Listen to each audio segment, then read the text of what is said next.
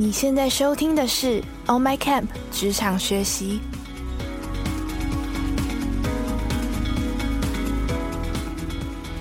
On My Camp 是一个新创线上教育品牌，我们打造了一个多元、互动、及时的学习平台。不管你是觉得需要自我精进，或者是对未来感到不知所措，让我们一起跟着不同领域的专家学习，让你重新看见自己的潜能。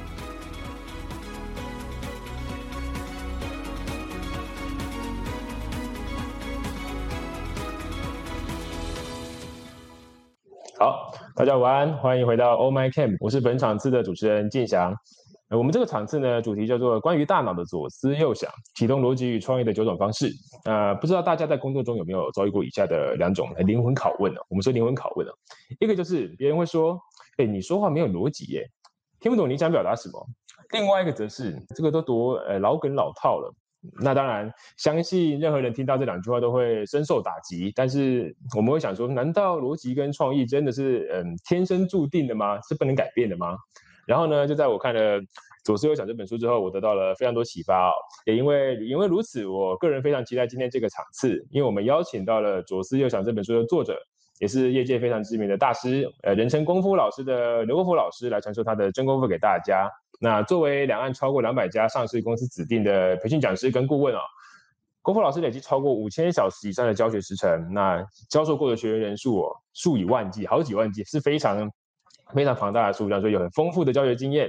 那在创新管理、在销呃销售谈判，还有专案管理的领域啊，都受到各大企业代表的公认，就是他们觉得功夫老师的课哦，全公司都应该要上这样的极高的评价。那目前老师也是创新管理实战研究中心的执行长，那长期耕耘在有关创新相关的领域。嗯，但这么多年来的丰功呃，那呃这么多年来的丰富的累积，也也陆续的被浓缩成一本本的畅销好书，还有精华的课程。但虽然这是有点可惜啊，就是。呃，功夫老师没有办法来到我们的现场，但相信我们在线上，呃，同样能带给大家满满的支持跟能量哦。那我简单的开场，简单的介绍就到这边。那我想要郑重的邀请功夫老师跟大家打声招呼，让我们欢迎功夫老师。Hello，Hello，各位朋友们，大家好，我是刘功夫。啊，那因为功夫很像功夫的谐音，所以很多人啊，就是很喜欢叫我功夫老师啊。那我自己本身就是，也，欢迎大家来到今天的直播哦。啊，今天的主题，因为它叫做大脑的啊左思右想，其实也是来自我这本书，叫做左思右想啊。那这本书呢，其实有一个啊，有一个很特别的状况，就是啊，去年呢啊，就是啊，刚好啊，有一个非常有名的新闻事件啊，有一个人写了道歉信，然后上面就写了左思右想啊，后来这本书就瞬间在那一天卖光这样子。啊，也也是一个呃很特别的一件事啊。不过这本书二零一六年我就写好了哦。好，那这本书其实是这样子，是啊，我当时啊我自己本身是设计师，就是啊我是东海大学工业设计系毕业的，嗯，所以我学的是产品设计或者是啊就是产品的外观设计，所以你会牵涉到像机构啦或者是啊美学这样子的哈。啊，后来我就进入职场之后，一开始就当设计师嘛。那么啊，后来我就啊因缘际会就开始进到啊，就对做啊整个产品很有兴趣，因为啊做设计啊啊其实是在整个产品里面当中的一环，所以我在啊职场上啊历练了几年设计师之后呢，我就开始转向比较偏管理的，就是做产品经理。那么这个 PM 就是 Product Manager，就是产品经理呢，其实让我扩展了非常多的视野。那么啊，其实我就开始从啊设计这件事情，然后开始转向全方位的，就是你要做产品，你不能只有外观，你可能需要重视啊人机体验啊使用者体验，你可能需要去思考啊这个产品会不会卖，你可能会开始去思考这个产品要怎么做才能够卖得出去，然后行销怎么做？啊业务怎么做，其实有非常非常多的问题啊，就是。它是以前我完全没有经历过的，那么啊，也就是这个这段经历的成长呢，其实让我啊啊扩充了非常大的视野啊。这本书啊，其实啊主要想解决我们在职场上啊就是最常见的两个问题哦。这两个问题呢，大部分都是我们在会议上或者是主管常常问你的啊，就就如同刚才啊主持人啊静祥他有提到啊，就是怎么你讲话怎么没有逻辑啊，或者是说啊老板想听听你的想法啊，所以嗯我这本书呢其实啊是来自两个非常典型的情境啊，就是说啊其实也是来自于我从一开始设计师，后来进到产品经理的时候，那么有一场会议里面啊，那这个会议里面呢就是老板他就啊。因为我们有个新产品卖卖的不太好，所以他就进到这个会议室里面，他就很生气啊，然后就把那个业绩报表往那个会议室桌上一扔，然后就说到底发生了什么事？好，然后接下来我们大家都不太敢讲话这样。可是啊，其实老板是想听你的解释啊，好，所以他就开始环顾四周啊，就开始去去看说谁能够解释为什么业绩这么差。好，那么啊他就开始扫嘛，就啊。那个很希望能够有人可以讲，可是那时候呢，因为我很菜，我才才刚从设计师转产产品经理，我哪知道这个呃业绩很差到底什么原因啊，对不对？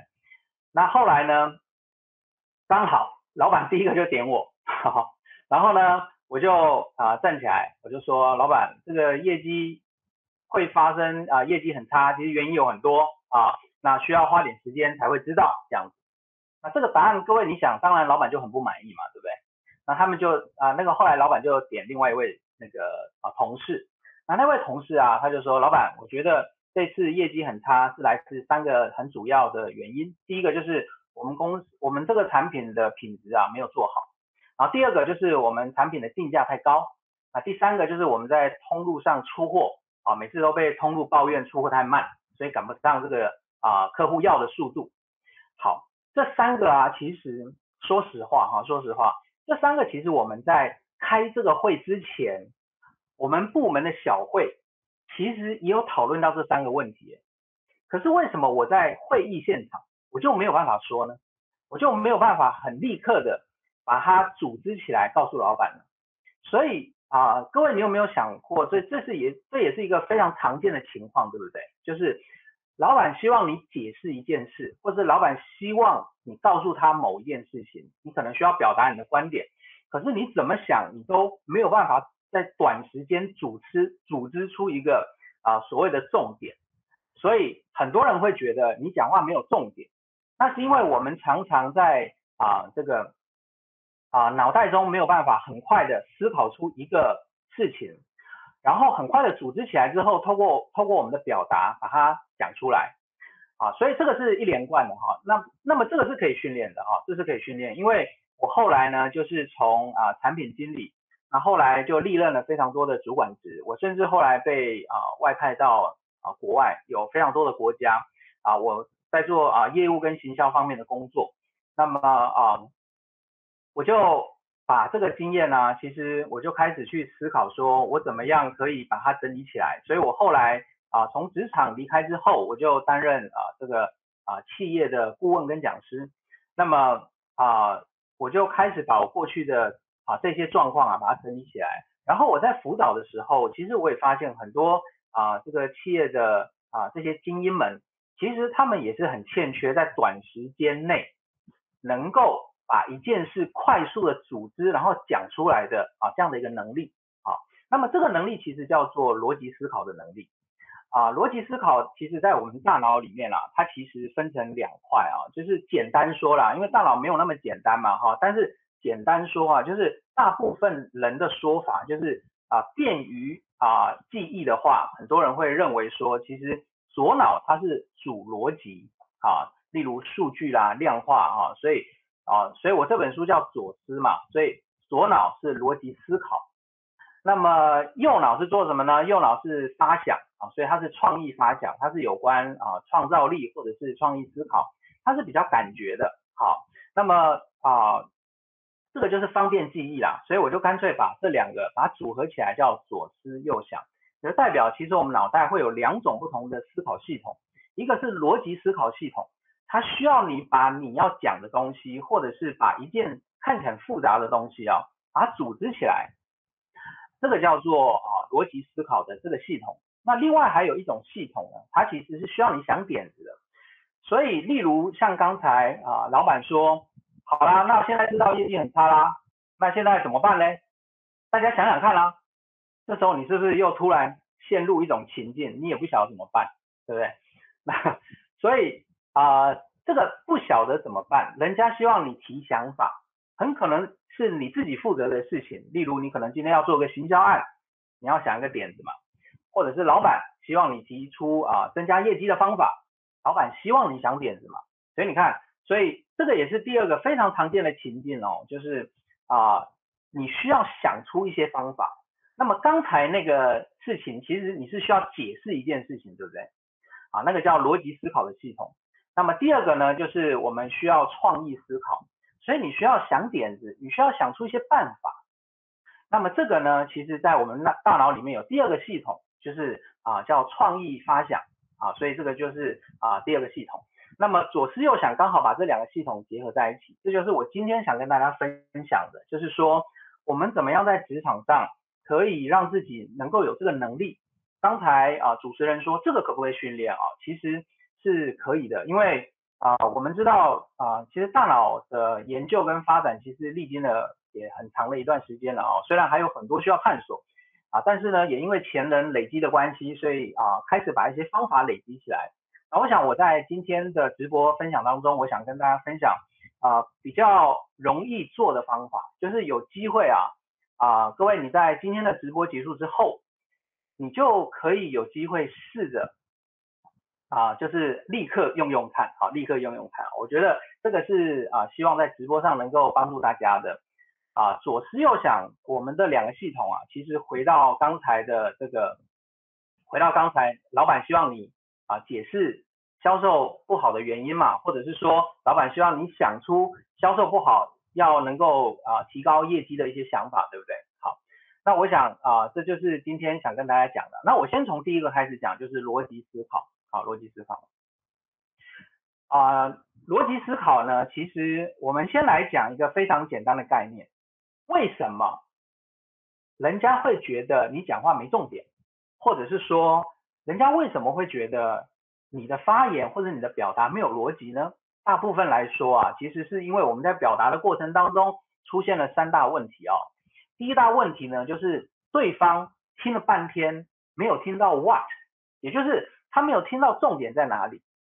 也就是说，如果我们在讲话的过程没有把那个 what 讲出来，那么其实我们整段的发言啊，很容易被认为没重点。好，这是第一个啊。那第二大问题呢，就是说对方可能没听到 why。举例来说啊，就是啊，人家觉得啊，就是人家希望你分析啊，这业绩很差。到底发生什么事？你说，老板，我知道我们品质太差。好，虽然你好像讲了重点，对不对？但是呢，老板说啊，品品质太差，你这个结论怎么来的？对不对？那你就支支吾吾也讲不出来。好，那这就是对方没有听到 why，所以你没有办法解释你的观点，对方也可能会认为你讲话没有逻辑哦。好，这个是第二大问题哦。第三大问题就是啊，我们的发言。表达里面啊，没有耗这件事情，耗就是细节。很多时候啊，我们在讲一件事情的时候，要把细节讲清楚啊。例如，现在发生火灾了，好，那可是你还有很多细节没讲清楚，到底是昨天发生火灾，还是啊刚才发生火灾，还是现在有个火苗，等一下就准备要发生火灾了。其实你有太多细节没交代清楚。最简单的啊，常见的原因就是，来，我们大家，我们明天要开会。那你看，我们明天要开会，第一个开什么会？谁要参加？几点开会？你都没交代嘛，所以没细节，没细节，人家也会觉得你讲话没有重点或者没有逻辑。所以啊，我们要克服这三个问题哦。第一个就是我们在表达上能不能有重点，就是把 what 讲出来；第二个就是能不能把 why 讲出来，就是你这个结论是怎么来的；第三个就是你能不能补充一些细节。把你的观点表达的更具体、更清楚一点。好，那所以呢，哦，我想今天跟大家分享，就是你只要克服这三个简单的概念，你就能够在啊立刻啊，就是啊，老板可能今天想请你分享一下一件事情，你可能马上想到，我待会要怎么样把 what 讲出来呢？怎么把 why 讲出来呢？怎么把 how 讲出来呢？啊，先克服这三点啊，我想这样子就会啊，至少我们往前进了一步嘛，对不对？好，那我接下来就讲一些方法。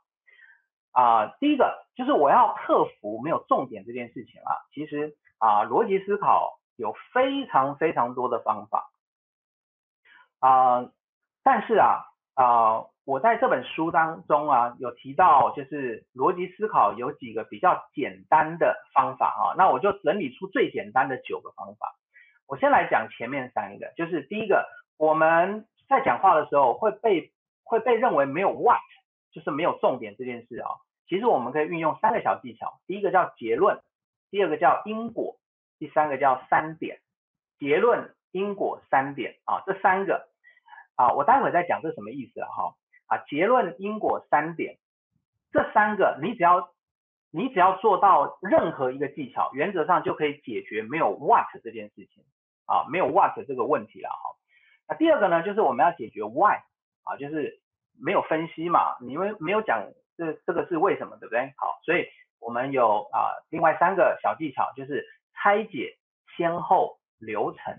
好，这三个拆解先后流程，这三个哦，运用任何一个方法哈，就三个运用任何一个方法就可以解决那个 why 的问题。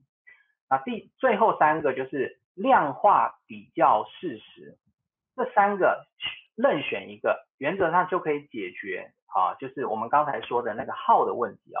那么这九个当然是很难记，对不对？哈，但是呢，啊，原则上是这样，它需要你慢慢的练习哦。但是我可以跟各位分享，因为啊，其实逻辑思考啊的书啊，其实啊有非常多啊，有非常多。那我我已经尽量帮各位啊缩减到就是九个非常简单的小技巧哈。那我接下来跟分别跟各位讲这九个简单的小技巧。原则上，我希望你立刻就可以用这样子哈，这个我这个就是希望啊，今天这个直播的目的嘛，对不对？好，举例来说，举例来说啊，结论因果三点，我先讲这三个，因为要解决那个啊 what 的问题嘛。结论就是不管你要讲什么，你要想办法用一句话总结你要讲的事情，一句话总结就是下结论的意思哦。那么越跟越高层越高层，例如你面对的是主管，越高阶的主管，你最好是一句话就搞定，就是原则上还没有讲细节之前，结论先行，先讲结论，这样是最好的啊，这样是最好的啊，所以啊，第一个叫结论，用一句话讲重点啊，例如刚才老板说业绩很差啊，那么应该怎么办？例如这样子，或是业绩很差。是因为什么原因呢？啊，那你可能就先讲一句结论嘛，就是老板，我认为我们公司的网络行销做的不够好，这是不是就等于下了一个结论了？或者是说，老板希望你想一个方法嘛，那你可能就想说，老板，我认为我们应该加强网络行销，哎，这是不是又是一个结论了？不管你要提方法，还是你可能要解释原因，你至少一句话，先让老板听到他要听的，啊，或者是你想要表达的重点，一句话就好，这个叫结论。那什么叫因果呢？因果就是要解释你刚才那个结论。例如，你要加强网络行销，老板会认为说，那为什么？所以因果就是有因才有果嘛，哈。那所以因果的意思是，为什么网络行销很重要呢？啊，为什么我认为网络行销很重要？或者是说，你要解释刚才业绩很差，是因为我们网络行销没做好啊？那你凭什么这样说？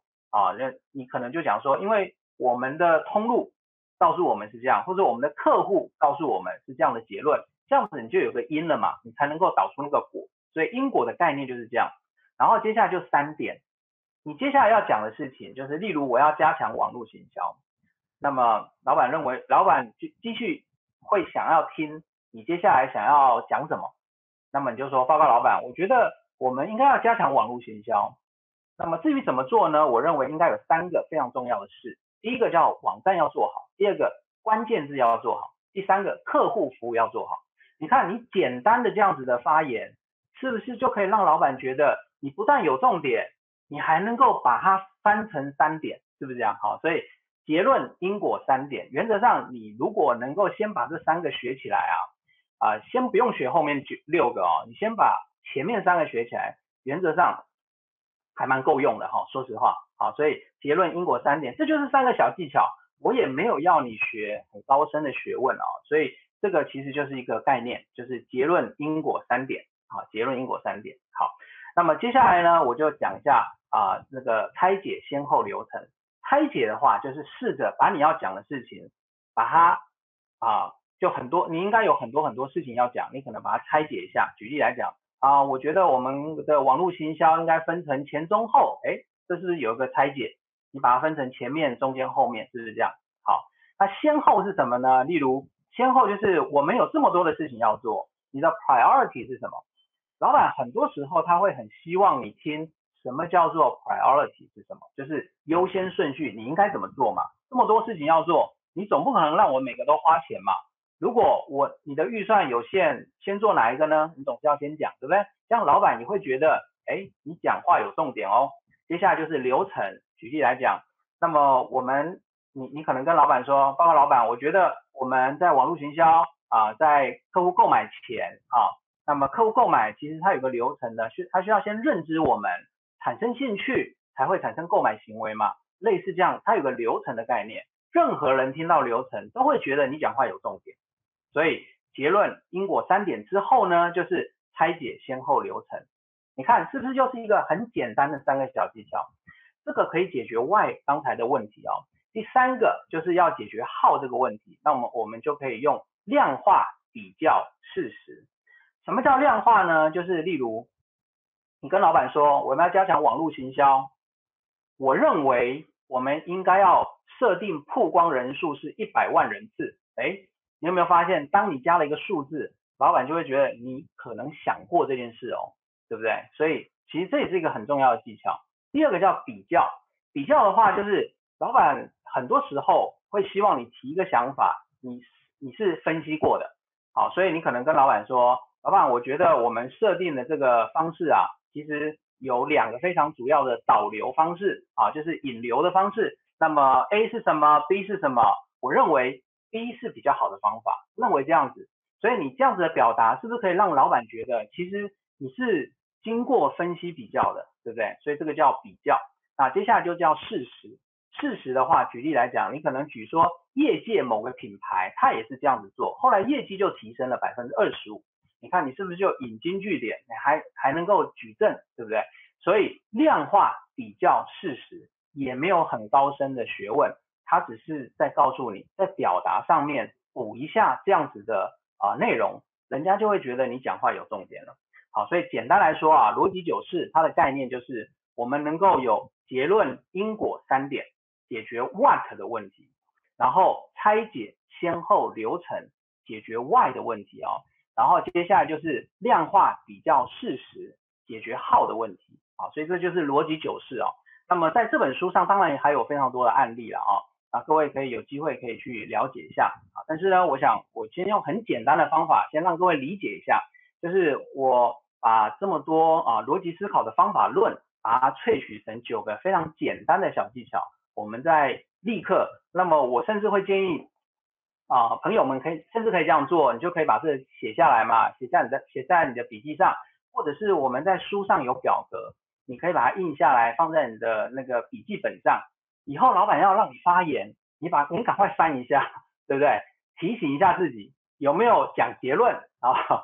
或者是你要讲的东西有没有三点啊？或者是你有没有量化啊？类似这样子，好，所以这九个其实都是很好用的小技巧，好，这也是我常常在做啊这个企业啊训练的时候也常常教的方法，好，所以这个是我今天想要讲的第一大部分啊，就是啊逻辑九式，好，逻辑九式，好，那么接下来呢，我想跟大家分享的是创意，那么创意其实啊，很多人会有个迷思，就是说。啊，其实创意应该是天生的。我没有创意啊，我不认为我是一个有创意的人。创意好像是一个啊广告啊行销那些人才会用的啊，其实是这样子啊，因为我们脑袋本来就有啊这个这样的一个成分在里面嘛哈。举例来讲，像我刚才说，我们有感官呐，我们有我们有感受啊，对不对？我们有发想的这个功能本身就在脑袋里面，只是你可能不晓得怎么用啊。那么啊，像爱因斯坦说，想象力比知识更重要。它的概念其实就是我们其实在想任何方法点子的时候啊，那么知识当然很重要了啊，因为过去前人他所啊整理出来的方法，当然很重要啊，对不对？但是想象力其实比知识更重要。哎，那意思就是说，其实我们本身就有想象力的功能哈。那么我想接下来呢，我没有要让各位成为啊这个创意大师，但是我们至少可不可以用刚才的啊逻辑九式这样的九个小技巧，我们可不可以用在创意上面？可以的啊。那么我跟大家讲一下，就是啊一样。如果各位，你也可以把这个，例如书上有个表格，就是创意九式啊，就是创意有九个方法嘛，对不对？那么或许我们也可以把它印下来，我们可以放在我们的笔记本上。下次啊，老板问你说，哎，我们接下来业绩很差啊，怎么办？啊，想一些方法嘛，对不对？好，这个时候啊，或许我们就可以啊，让我们自己可以想出一些点子，你至少可以有机会挤得出来。我们不求想出非常伟大的点子，但是。至少人家问你的时候，你是有想法的嘛，对不对？好，所以我想啊，这个就是我在啊今天直播的第二段，我想跟大家分享的啊。那么啊，创意九式啊，其实它是两个非常啊重要的啊能力所组成，就是啊要有创意呢，要有第一个要有感知能力啊，第二个要有联想的能力。什么叫感知呢？就是你感受到有一个需求产生了。你感受到客户有什么需求，其实感受本身啊，它也是创意的来源，对不对？好，这是第一个啊，叫感知能力啊。第二个叫联想能力，联想能力就是可以通过一些技巧，可以系统化的产生一些点子。好，所以我们说要有创意的人呢，其实要怎么练习呢？可以练习啊，感知能力跟联想能力。那我刚才不是说创意有九式嘛，对不对？哈。所以啊，感知能力啊，它原则上就是四个能力啊，就是四个。它原则上就是观察、疑问、儿童、打破框框啊，就这四个。然后啊，这个啊，另外五个啊，就是联想的能力，它分别是组合、消除、改变、反向、借用啊，就这五个。好，那我先来讲一下我们的感知能力，其实有四个，它分别是观察、疑问、儿童、打破框框，对不对？好，好，观察。简单来讲，就是你看到了什么，啊，你看到了什么，然后疑问呢，就是啊，观察其实就是观察的感知，就是啊，你看到了什么？所谓的看到，就是啊，可能客户在哪里有需求，或是客户遇到了什么困难，你可以观察到，你看到了，或者是你观察到了，这也是很好的创意来源哈。例如啊，我看到客户每次在打开包装的时候，常常呢会把包装怎么样？怎么样会让产品很难拿出来？哎，你是不是观察到一个东西了？这时候你就可以提呀。为了让客户的整整体产品使用体验好，我认为这个环节要改善。你看你是不是通过一个观察的能力？你不用天生有什么创意大师，你就通过观察，你就有机会可以想出一个点子了，是不是这样？好，所以第一个叫观察的能力啊，第二个叫做疑问。疑问的概念就是说，我们可以试着。问一下客户，啊，就是哎哎，请问一下，你会买这个产品是为什么呢？啊，你通常会用在哪里呢？对不对？有时候客户的意见或者客户的一些想法会给我们一些刺激，啊，例如我们可能可以整理客户的一些啊这个我们的疑问，然后我们的问题嘛，然后客户的一些回答，我们整理出来会发现，哎，原来产品还有很多不同的用途，哎，我们可能以前都没想到。这样是不是有机会打开另外一个业绩啊成长的方法？是不是这样？好，所以啊这个啊原来我们可能这个产品是设计给老人的，没想到我们在进行客户访谈的时候，通过疑问就是问问题，我们发现原来客户啊这个可以把这个产品用在小孩子身上，哎，那我们我们是不是就有机会啊增加另外一个啊业绩增长的方法，就是往儿童市场走啊？是不是也是一样？好，所以疑问呢，它的概念就是你多问嘛，多问，其实它就是创意的来源。好，那第三个叫做儿童，儿童的概念呢，其实就是这样子。你会不会发现，其实啊，我们啊都有可能都有小孩，对不对？啊，或者是你身边可能有啊有小孩子，他们有一个非常大的特征，就是他们很常会问，哎，为什么这个会这样？为什么那个会这样？但是因为我们长大，我们就不问了嘛，对不对？啊，所以你会不会发现，其实小孩子啊，他会借由去探索很多事情，然后他其实是站在，因为他不懂，所以他会问说，这个为什么会这样？这个为什么会那样？他得到之后，他就会有一些他自己的一些创意跟想法。那么其实这个也可以用在我们身上哦。那什么叫做儿童啊？儿童的概念就是你试着把自己当成一个小孩子，什么都不懂。例如，你可能对于你自己的产品很熟，可是呢，这时候我们要开始装不熟，对不对？哈，装不熟的概念就是说，我们把自己当陌生人，我们把自己不要当专家，我们来用这个产品看一看。其实从儿童的感知，我们就可以发现。其实我们开始把自己不要那么专业，不要那么的啊这个啊知知识很艰深，我们其实可以慢慢的发现，原来这个产品啊有很多地方其实是可以做的更简单的，你有没有发现？好，对不对？好，所以儿童的感知其实也是一个非常重要的创意来源哦。好，第四个叫打破框框，打破框框指的是啊我们有没有观察到有哪一些地方不合理？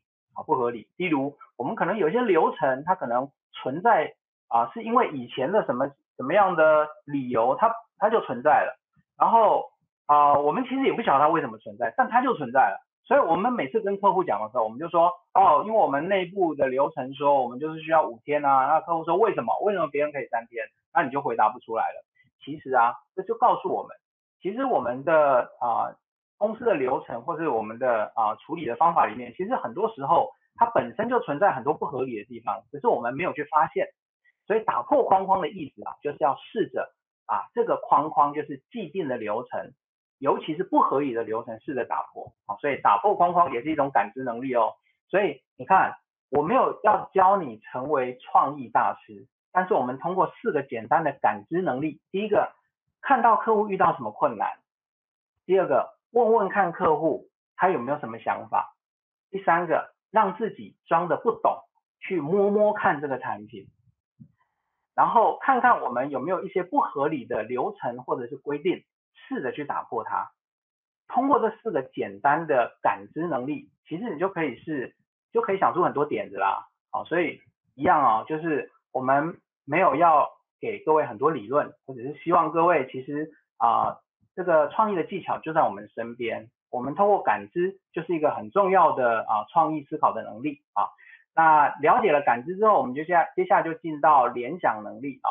联想能力呢，其实它就是通过五个疑问句，好，通过五个疑问句啊，就是组合、消除、改变、反向、借用。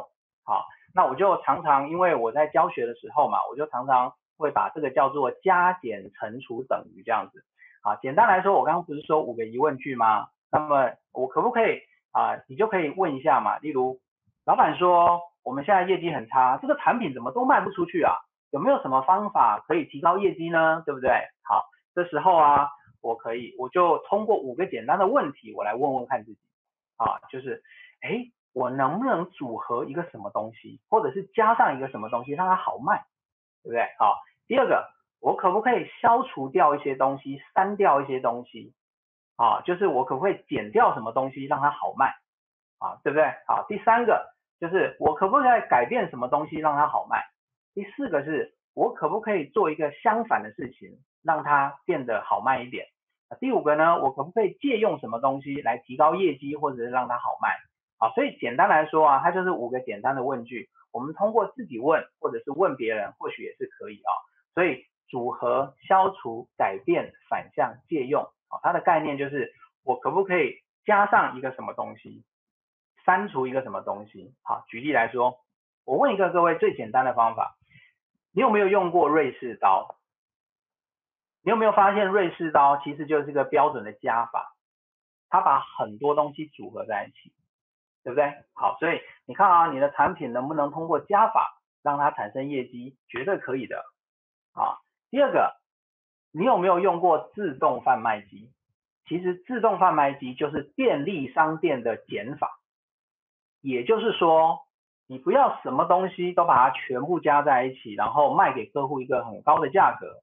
你试着可以把最常用的功能，或者最客户最想要的功能，你可以组合成一个独立简单的产品卖给客户，好不好？也可以大卖啊，对不对？好，所以这就是一个很简单的减法的概念。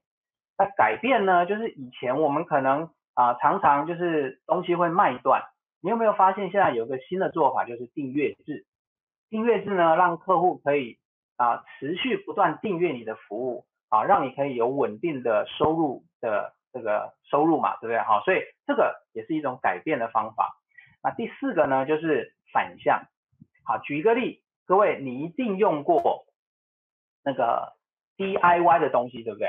你有没有发现，其实大部分的产品它都是组装好给你，可是为什么有一些产品是 DIY 呢？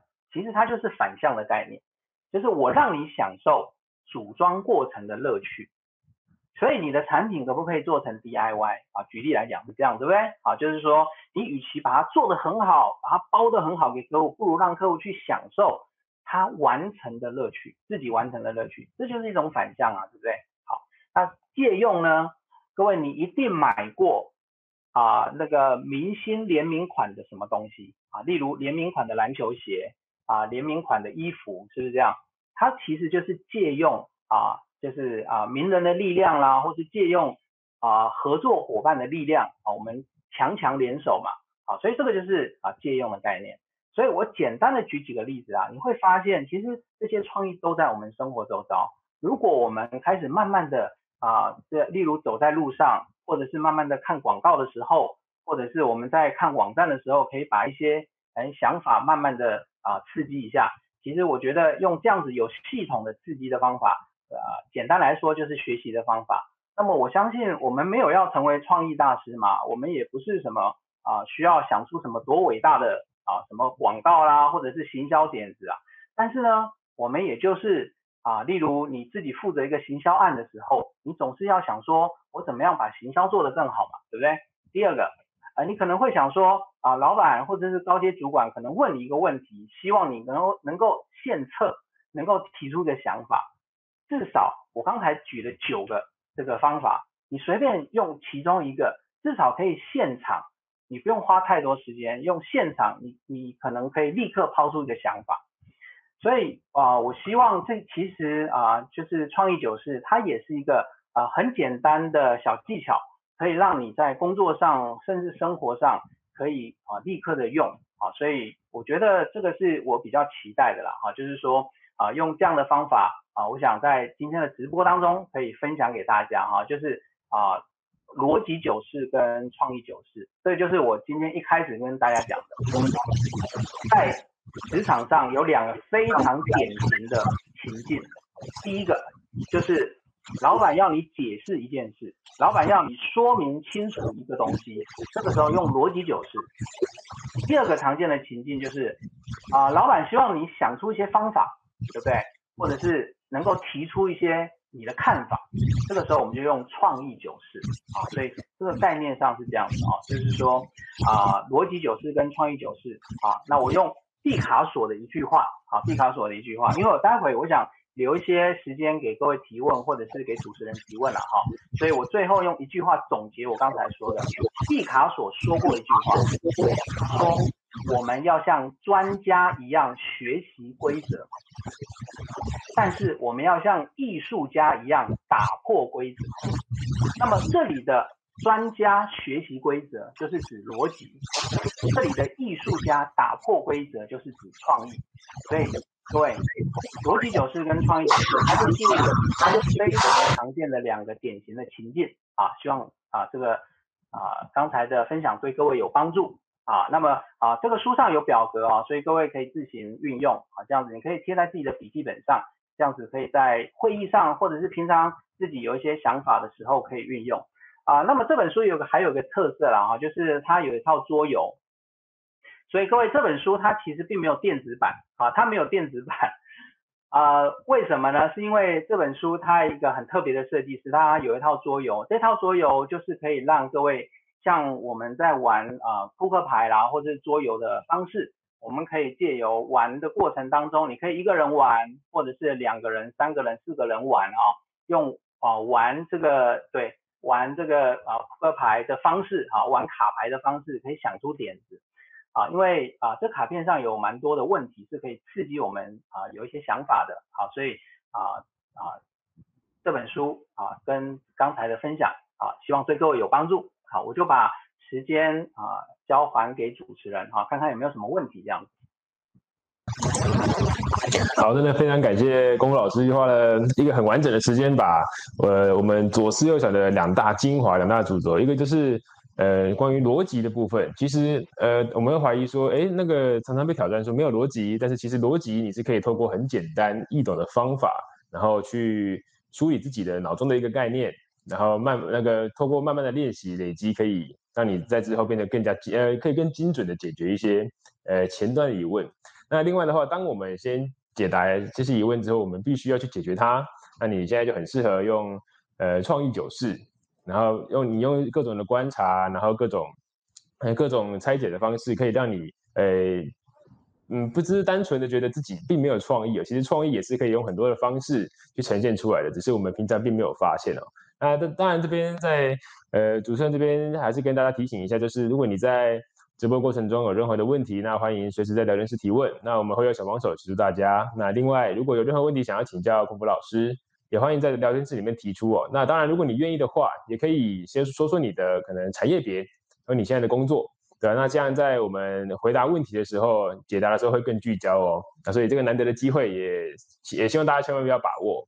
那我这边有一些问题也很好奇，也想要请教空福老师，就是呃，我们蛮常见的就是一个职场上的一个情境啊，就是。嗯，报告简报，上台简报这件事情，那我们会觉得，为什么有人简报做的要做做的好好多好满了，然后但是其实他的人很紧张，所以他做了很多。那讲完之后，大家就是一头雾水。但是有人其实只要简单几个字，然后一搭配一张漂亮的图，很很呃很干净，从头到尾一眼都不看简报，但是他可以讲的栩栩如生，而且。那个每一句都是每一句都是精华，都是重点，那大家都可以马上掌握。为什么会有这样的差别呢？那老师可不可以跟我们建议一下，怎么样去呃调整自己在做简报的时候的一些技巧？好，OK，好，谢谢啊，主持人静祥的询那个啊问题啊啊这个问题其实我们在实务上啊在办公室情境也常发生啊啊，但是我想先讲一个观念啊，就是说。嗯，我们在学所谓的简报，就是上台去表达自己的观点，或者是你想要提案一个你自己的想法哦。我们啊在学简报的时候啊，其实啊，当然你有非常多的啊方面可以去让自己的能力可以提高。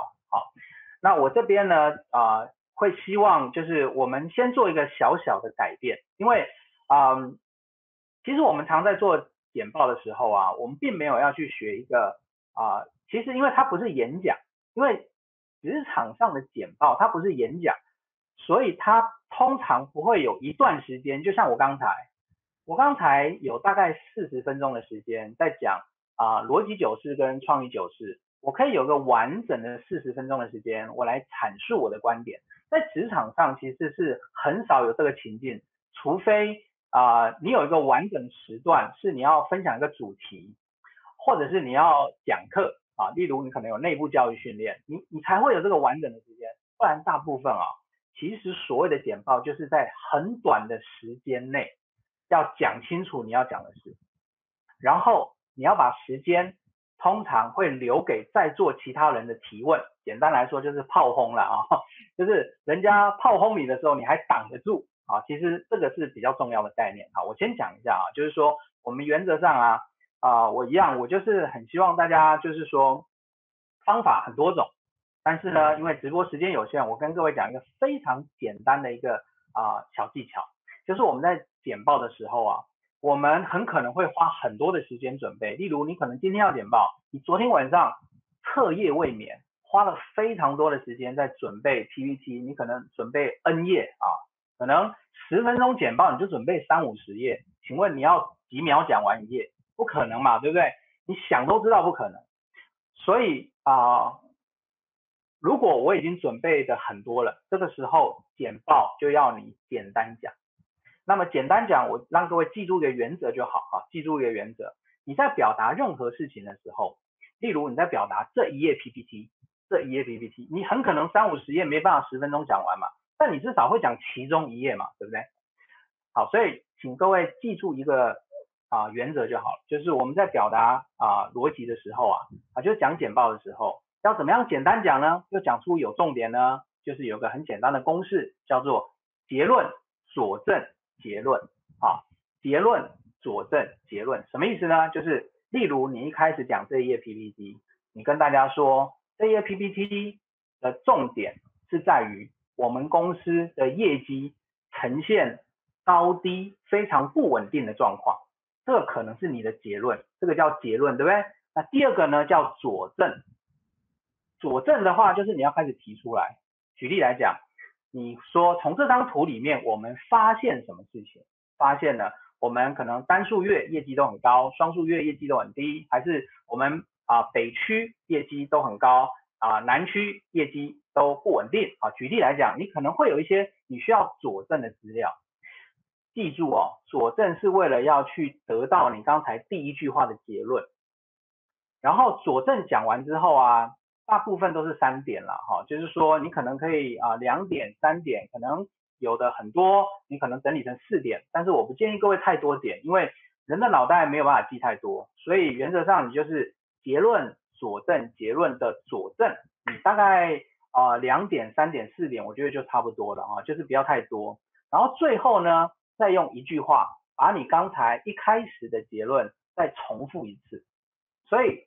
不管你今天浓缩到只有一页 PPT，你在讲的时候，你的原则就是这样子，就是结论佐证结论，先讲你要讲的点，就是你的结论点，然后再从这一页 PPT 找出佐证去支持你的结论，然后最后呢再下一个结论。我觉得用这样子的方法，你可以解决，不管你有几页 PPT 啊，啊，有些人其实他可能就像主持人刚刚说，他 PPT 页数很少，但他讲的很有重点啊。原则上你要仔细听啊，你会发现他其实也有这个概念，就是啊结论佐证结论啊，就是这个概念啊。我想先记住这个原则啊，我相信各位啊慢慢的练习就会有更好的表现。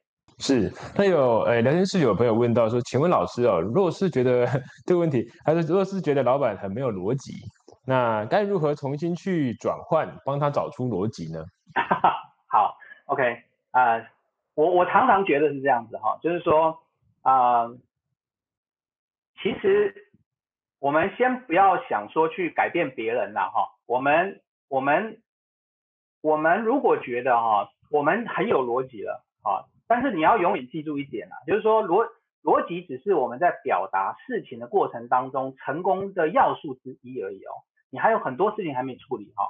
举例来讲，例如。我们在处理客诉的时候，我常常就会遇到啊，在处理客诉或者是我们眼前的这个人，很可能他啊这个现在的状态可能不是很不太好，对不对哈？那这时候呢，我们我常常会有个在逻辑之前有个原则哦，好，就是我们就是啊先处理心情，再处理事情，对不对？先处理心情，再处理事情，而那个事情就是逻辑。所以你看啊。当对方啊，可能现在在一个状态，而这个状态他可能不太适合听逻辑的时候，这时候你就先不要先把逻辑端出来，这时候可能会让他更怒，对不对？好，所以这时候你有可能先去理解他，先去了解为什么会这样子，老板为什么啊？这个现在现在的状况会是这样哦，原来是怎么样？然后你用这样子理解的方式，先去理解老板。让老板开始慢慢的，或者是客户哈，老板或客户，就是你眼前的这个人，让他至少啊可以心沉淀下来，让他有空间去接收你的讯息，这个时候再把逻辑放进去，好，所以我觉得很多时候是这样子，就是我们我刚才说的，就是先处理心情，再处理事情，就是现在这个人他很可能有心情上需要处理。啊，处理完之后，你再把你的逻辑端出来，我觉得可能是一个啊优先顺序，好，优先顺序是这样子，大概是这样。那老师在呃，特别老师在创意创意的这些章节里面有提到很多很有趣的部分哦，但是我也就注意到有一个章节，它的题目就是，因为因说它里面的一个描述就是说，其实你如果不懂这件事，反而是很有力量的。对，那想要请老师说，呃，跟我们分享一下为什么呃我。不懂某件事情或者不懂某一个状态，其实是对你来说是有一个帮助的呢。好，呃，我们常常啊，我们常常在做啊产品的时候啊，啊，我举个例，就是说，例如你今天开发了一个产品，你花了很多时间跟研发人员啊花了很多的精力去开发了这个产品，然后呢啊这个时候啊你会对他很有感情，为什么？因为你花了很多时间在他身上，你这时候啊会我们常常会发现一个状况，就是你会啊这个人哦他没有办法忍受别人说他说他的东西不好，好，所以啊他这个时候会会用他各种方法去。啊，说服你这个产品是很好的，这个时候啊，不懂比懂更有力量。意思就是，当我们是一个产品的专家，或者是当我们跟一个产品，或者是啊一个专案啊这个有很深的感情的时候，这个时候啊，我们啊如果要能够啊理解市场的反应或者客户的反应，这时候最好要能够。把自己专家的身份拿掉，或者是跟他相处很久的这样的一个经验拿掉，我们要试着回归原始，就是我没看过这个产品，我不懂这产品怎么用，然后我跟着客户一起来用用看，去站在客户，就是我们常常说穿客户的鞋嘛，哈，就是站在客户的角度来重新看待你这个产品，重新看待啊你这个问题或是你这个专案。啊，我觉得这个时候比较有机会跳脱框架。所谓的不懂，它的目的其实是让你跳脱框架。啊，不然的话，我们常常就会陷入到一个框架里面，会觉得就这这个就只有我讲的对，或者是明明我已经做得很好，为什么你就是不知道怎么用呢？你还会做错呢？对不对？你还会怪客户？其实啊，很多时候我们就犯了这个毛病。所以不懂比懂更重要，就是退后一步。啊，让自己装不懂这样。那我们这边有呃，之前也收集到一些同学提早的提问了。那有同学问到说，诶，他在生活上有很多想做的，有很多想学习的事情。那但是事情呃，感觉好像会一直加进来。那通常老师如果会建议他，呃，可以怎么样取舍呢？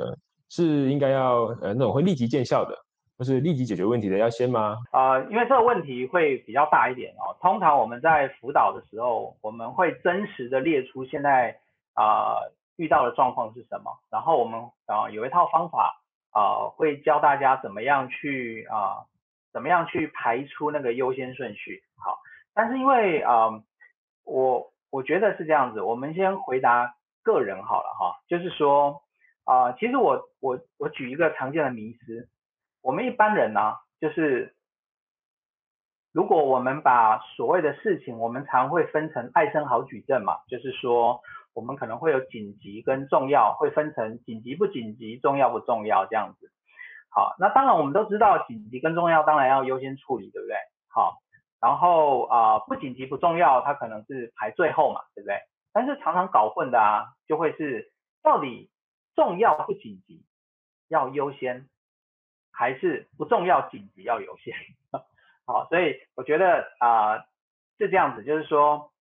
啊，我们试着让自己哈，就是说，啊，举例来讲，我常常会希望大家真实的把你现在啊，例如上个礼拜你发生了什么事，或是昨天你你发生了什么事，你真的把它列出来，然后呢，你自己去看一下，后来你先处理了哪些事。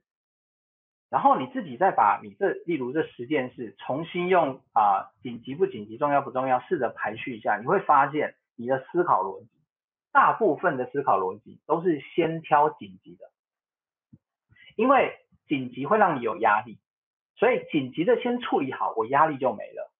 但是啊，为什么会有这个状况发生？根本的原因呢，大部分哈都是因为我们并没有利用。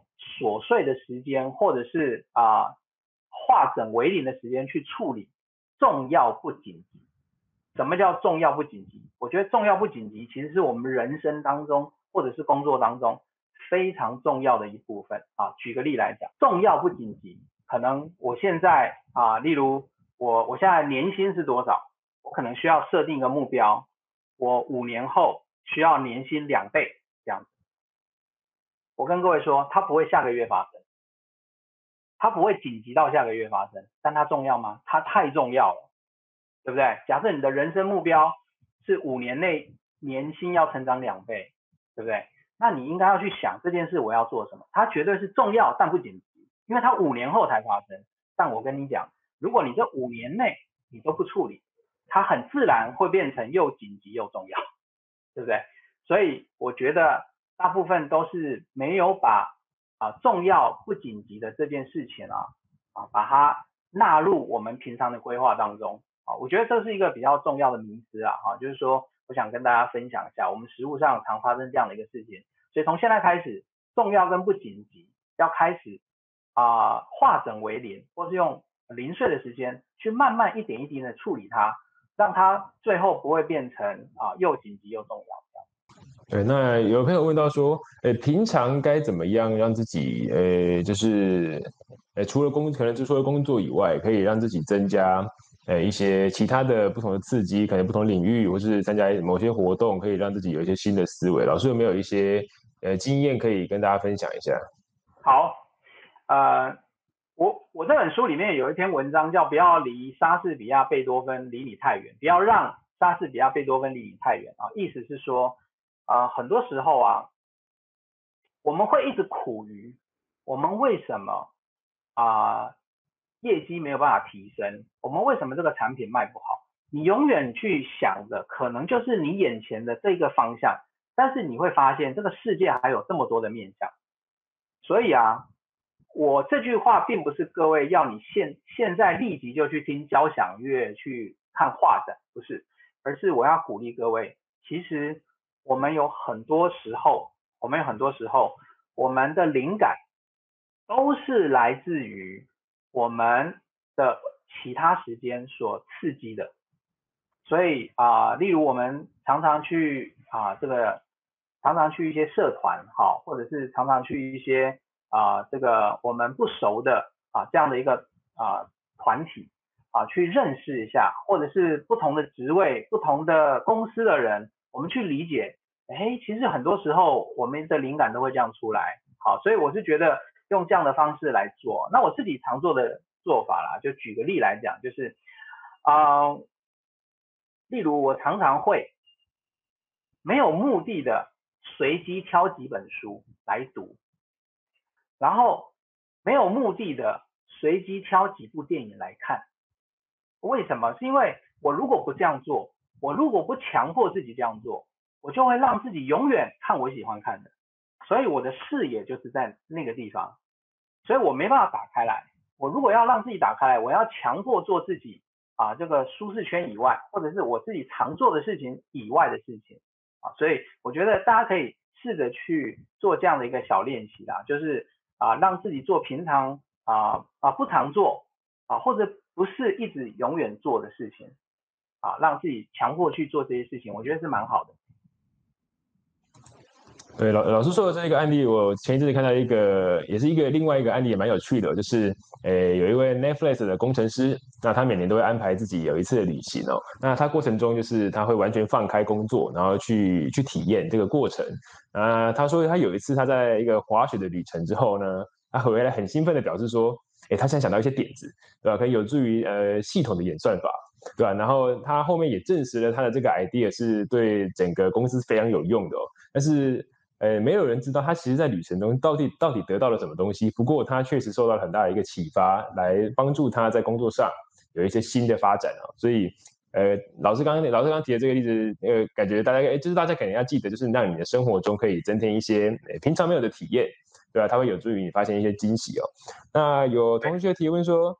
老师，可是我们在合作的时候，在重要与否、紧急与否的呃状态下都不太一样。那如果发生冲突的时候该怎么办呢？哦，好，呃，是这样子，因为这个是属于实践的部分，我会建议大家就是，嗯，你会你会调整出一个，你会慢慢的先去理解你自己啊过去不断重复发生的事情，然后理解出一个你自己啊。呃常见的习惯跟行为啊，啊，这个时候你才有机会去做一些你认为可能是对的调整哦。所以我觉得先不要太快做调整。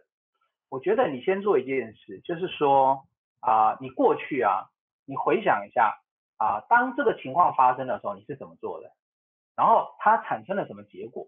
我觉得这你要自己去想一下啊，因为每个人的状况真是不太一样啊。有人他会处理。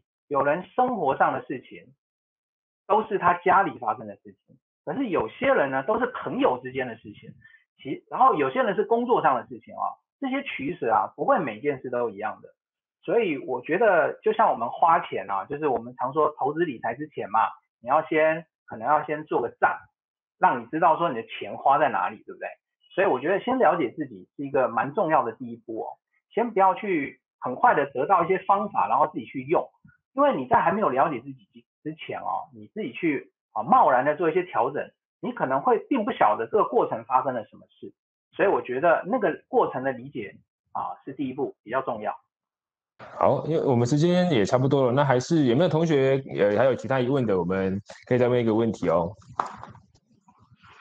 对我我这边还有呃有哦这边有先收到同学一个疑问，就是有同学说，哎他他很习惯就是呃在吸收新知吸收新知的时候是透过阅读，对，不知道老师您对于呃对于阅读，然后他能不能增加自己诶其他方面的一个思维的成长，有没有什么样的看法呢？好，啊，我曾经写过一篇文章，然后啊在经理人月刊啊就是。啊，就是阅读量第一名哈。那篇文章它的标题是这样，就是我们独立思考啊，不要只做阅读，你还要就是不能只靠阅读。为什么呢？是因为是这样子，就是我认为哈，就是我们我们其实要怎么样把一件事情你学了之后变成自己的，这样学才有用，对不对？好，所以。那这件这个过程是什么呢？我想请各位先想一件事啊，什么状况下你觉得你真的学会？其实最简单的判断的方法很简单，就是你学了一件事情之后，你能不能用你的话再对别人讲一次，然后让他懂。这件事情是最简单的，也就是说，你学会教别人了，你自然就懂了，对不对？那各位，你有没有发现这里有两个不同的能力哦？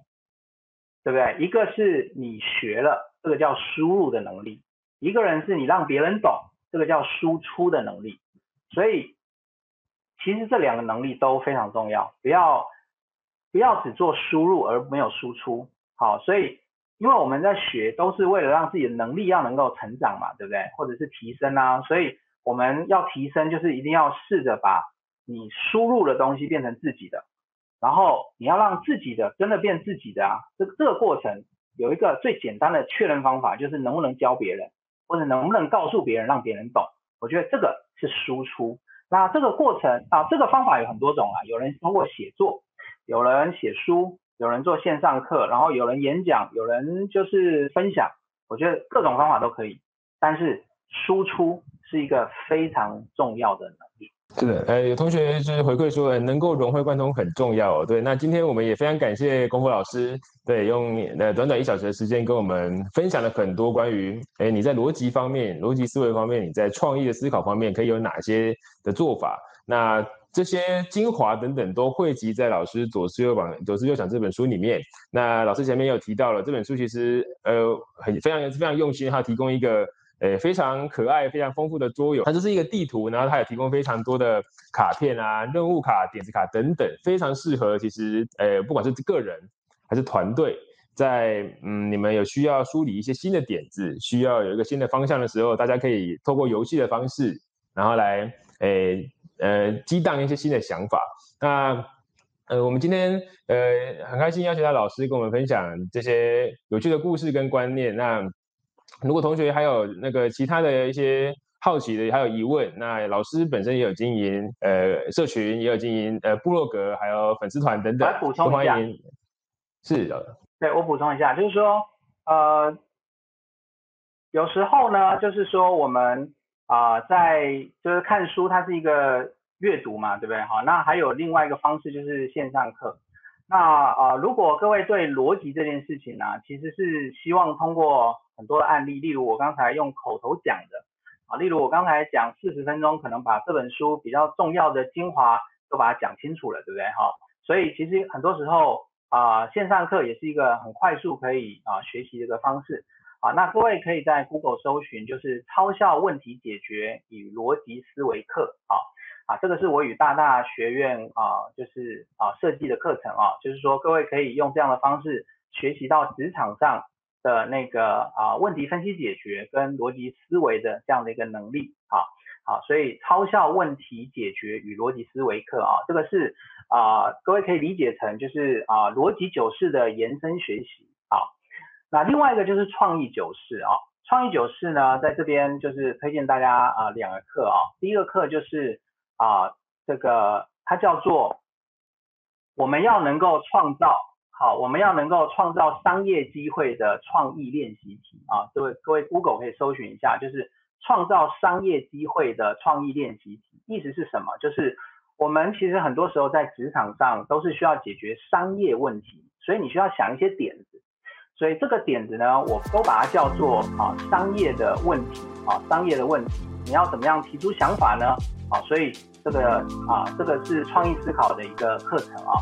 那另外一个呢，就是啊，创意高手的三十六计啊，啊，就是创意高手必修三十六计，它也是在谈怎么样去做创意思考。好，那么啊，各位如果有兴趣的话，就是啊，这三个都是线上课哈，所以刚才说的啊，第一个它就是逻辑九式的啊延伸学习，然后啊，第二个跟第三个啊，就是创造商业机会的创意练习题跟。啊，创意思考高手三十六计啊，这两个都是啊创意九式的延伸学习啊啊，所以各位如果有兴趣的话，可以去 Google 或者是啊我们啊主办单位会提供啊连接给各位好。那第三个课程呢是啊我们就是主办单位有办一个啊主办单位有一个啊预购活动，所以各位可以去了解一下啊这个啊课程的内容这样。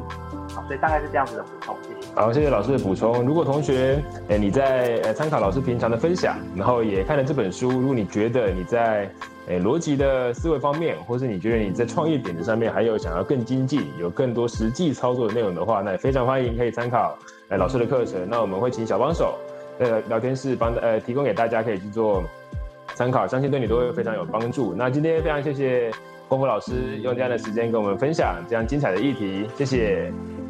拜拜，拜拜。